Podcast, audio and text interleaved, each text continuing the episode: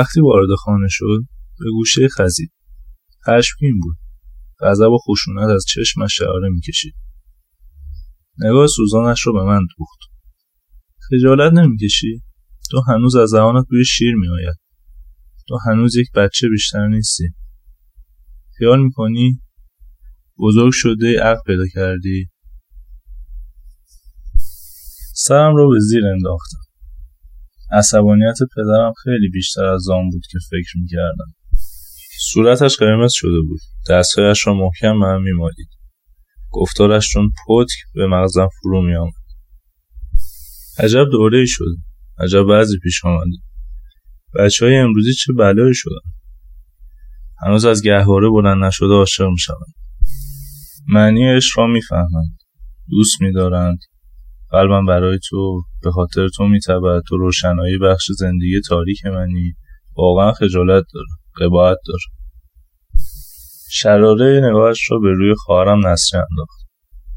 تو هم خجالت نمی‌کشی؟ حیا نمی‌کنی؟ عوض اینکه به من خبر بدی مرا از کار حمید آقا با خبر کنی؟ با دروغ و دستیسه سردرگمم می‌کنی. آنها را با هم از پشت بام قرار می‌دهی و آنجا خودت را به کتاب خواندن مشغول می‌کنی و به خیال خودت مرا گول می‌زنی. عجب روزگاری شده. دخترها و پسرها به جای درس خوندن عشق بازی می‌کنن. آن هم چه عشقی. عشقی عمیق عشقی نافذ. توف بر شما لعنت بر شما. بیچارا احمق کودنا وقتی مادرتان از دنیا رفت آخرین حرفش این بود. دو تا دست گل پرورش دادم حالا آنها رو به تو می سپارم. از آنها مراقبت کن. روح آنها سفید است. سعی کن نقطه سیاه آنجا راه پیدا نکنند. من هم تا آنجایی که توانستم آرزوی او را برآوردم و در تربیت شما کوشش کردم و به خیال خودم دو نهال پاکیزه پرورش دادم.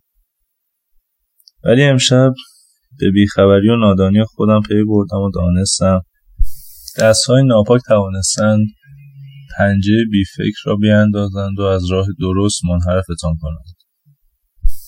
وا حمید نمی‌خواید داستان عشق پرسوزت را برایم بگویید؟ تا کی برای هجران و ناکامیت اشک بریزم؟ آقای مجنون چه می‌توانستم بگویم؟ چه داشتم بگویم؟ نفرت و انزجار شدیدی داشتم. نفرت از زندگی نفرت از خودم. من لیلا رو واقعا دوست داشتم. از صمیم قلب با تمام وجودم. نسرین همین را می‌دانست. می‌دانست عشق من و لیلا آلوده به هوس نیست. بازیچه نیست؟ او می‌دانست از آن شب از شبی که با لیلا آشنا شدم تا به حال حتی یک بار بوسه لبانمان را به یکدیگر ندوخته است. او می‌دانست در این مدت حتی یک بار دستمان بدن یکدیگر را لمس نکرده است. آن شب من و نسرین در بند بودیم. آهسته قدم می‌زدیم و درباره درس و امتحان صحبت می‌کردیم. صحبت جالبی نبود. فقط می‌خواستیم سکوت وحشی را در هم بشکنیم و در خود فرو نرویم. چون انگام گردش در کوهستان بزرگترین درد در خود فرو رفتن است. باید از زیبایی کوهستان دیدن کرده و باید جذبه های کوه را دیده. پس قله با آرامش و سکوت دلانگیزش چند لحظه صحبت من را قطع کرد. کنار آب نشستیم و چشم به موج آب دوختیم. مدت زیادی به آب نگریستیم. پس از چند لحظه صدای هیاهویی از قهوهخانه نزدیکمان برخاست. مرد قهوهچی اعتراض کنان فریاد می‌زد. آن ما که اینجا رو واسه صدقه دادن وا نکردیم. باید کاسبی کنیم و شکم خودمون و بچه رو سیر کنیم. اون وقت شما نزدیک دو تومن چیز خوردین و میگین ندارم. به ما چه مربوزی که نداریم؟ می‌خواستیم گردش نریم آدم بیپول که مال مردم نمی‌خوره. مخاطب او دختر جوان بود. هم سن و سال نسرین. صورتش از شرم و خجالت سرخ شده بود. زبانش لکنت پیدا کرده بود. به نظر نمی رسید دختری بی حیا باشد. متانت و وقار از لباسش از ایستادنش پیدا بود.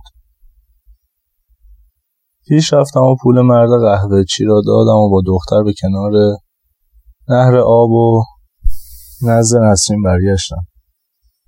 دختر صورتش رو در آب شست و با لبخندی گفت خیلی از شما ممنونم که کمکم کردید. من از آبشار برمیگردم. پول همراهم بود ولی نمی‌دونم چطور شد که کیف پولم گم شد. اگر می‌دانستم کیفم گم شده هیچ وقت حاضر نمی شدم این مرد اینطور آبرویم را ببرد. آشنایی من و لیلا از آن شب شروع شد. ما را با خودمون به شهر آوردیم و به خانهاش رساندیم. خانواده متوسط داشت درست مثل خود ما. از آن شب دیگر روابط ما توسعه پیدا کرد. ولی هیچ وقت از حدود ادب و احترام خارج نشد. تنها اشتباهی که ما مرتکب شدیم اطلاع ندادن این آشنایی به پدرم بود. نمی‌دانم از کجا فهمیده بود که لیلا امروز خانه ماست. شاید کسی به او خبر داده بود. خب ما هم زنگی کردیم و اون رو از پشت فراری دادیم. چاره ای نبود. با آن حالتی که پدرم داشت با آن غضبی که کمتر از او دیده می‌شد هیچ وقت نمی توانستیم به او بگوییم. ما یکدیگر رو واقعا دوست داریم. عشق ما عشق پیش پا افتاده نیست. در افکارم قوتور بودم که صدای فریاد خشمگین پدرم تکانم داد. فردا که شکم دختر بزرگ شود فردا که هزار حقیقت با خبر شود وحشیانه سر بلند کردم و میان حرفش دویدم. چه حقیقتی پدر؟ معلوم هست؟ سرم داد کشید. احمق خودت هم نمیدانی چه غلطی کرده ای تو خواهرم حرفش را برید پدر تو اشتباه می‌کنی. هیچ یک از این خبرهایی که می‌گویید نیست. من نمی‌دانم که این خبرها رو که به گوش شما رسانده. هر کی که باشد یقین داشته باشید سوء نیت داشته است. علی هیچ وقت به من دروغ نمی‌گوید. هر دو من و نسرین یک صدا فریاد زدیم. علی؟ بله علی. خیلی از اون ممنون و متشکرم که این خبر رو به من داد. حالا میفهمیدم چرا پدرم ناراحت است. حالا میفهمیدم چرا غضبناک و عصبانی است. پس علی کار خودش را انجام داده بود. انتقام خودش رو گرفته بود. دیوانه. حیوان. علی یکی از مزاحمین خواهرم بود. مزاحمی سمج گاه و یک گاه راه به خواهرم می‌گرفت و حرفهایی می‌زد. حتی یک بار با او دست به گریبان شدم و کتککاری مفصلی را انداختم. او پس از آن کتککاری ظاهرا خیال خواهرم را از فکرش رانده بود. اما چند روز بعد یکی از دوستان برایم تعریف کرد حمید مواظب خودت باش. علی تصمیم گرفته انتقام سختی از شما بگیرد. می‌گفت کاری می‌کنم که حمید خودش بیاد پیشم التماس کند.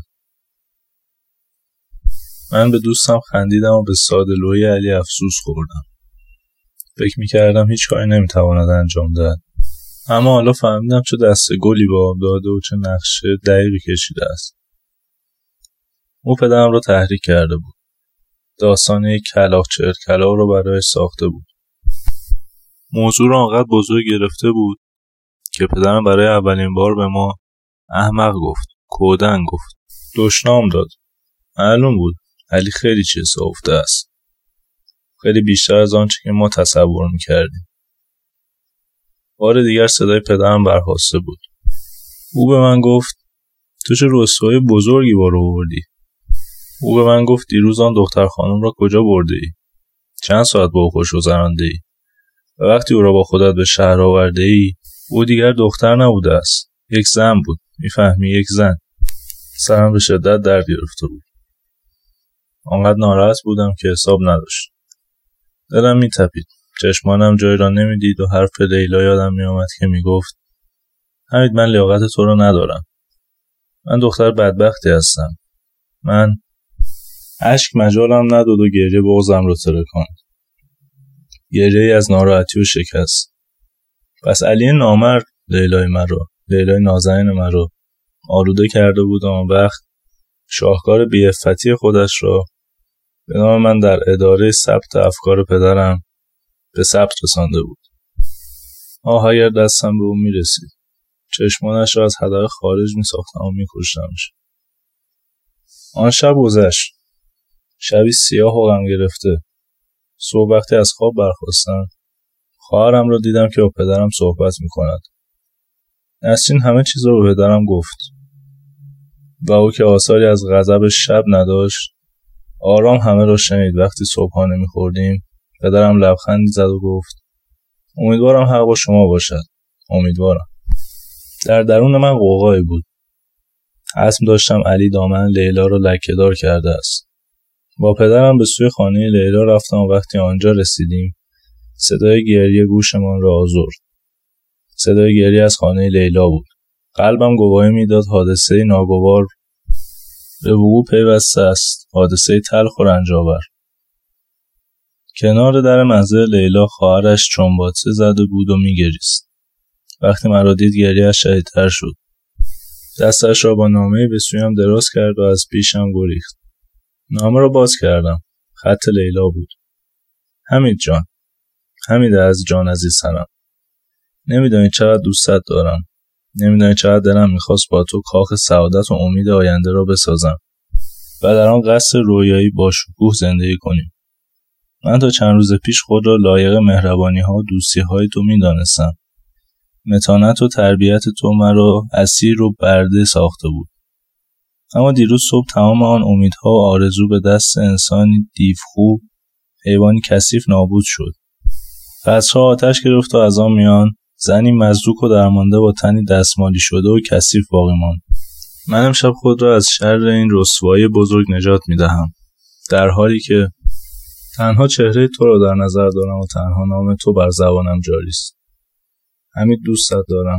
دوستم بدار. گورم را گلباران کن. لیلا. چند روز بعد خبری در روزنامه ها به چشمم خورد. نعش جوانی به نام علی با اتومبیلی که دزدیده بود در ته دره پیدا شد.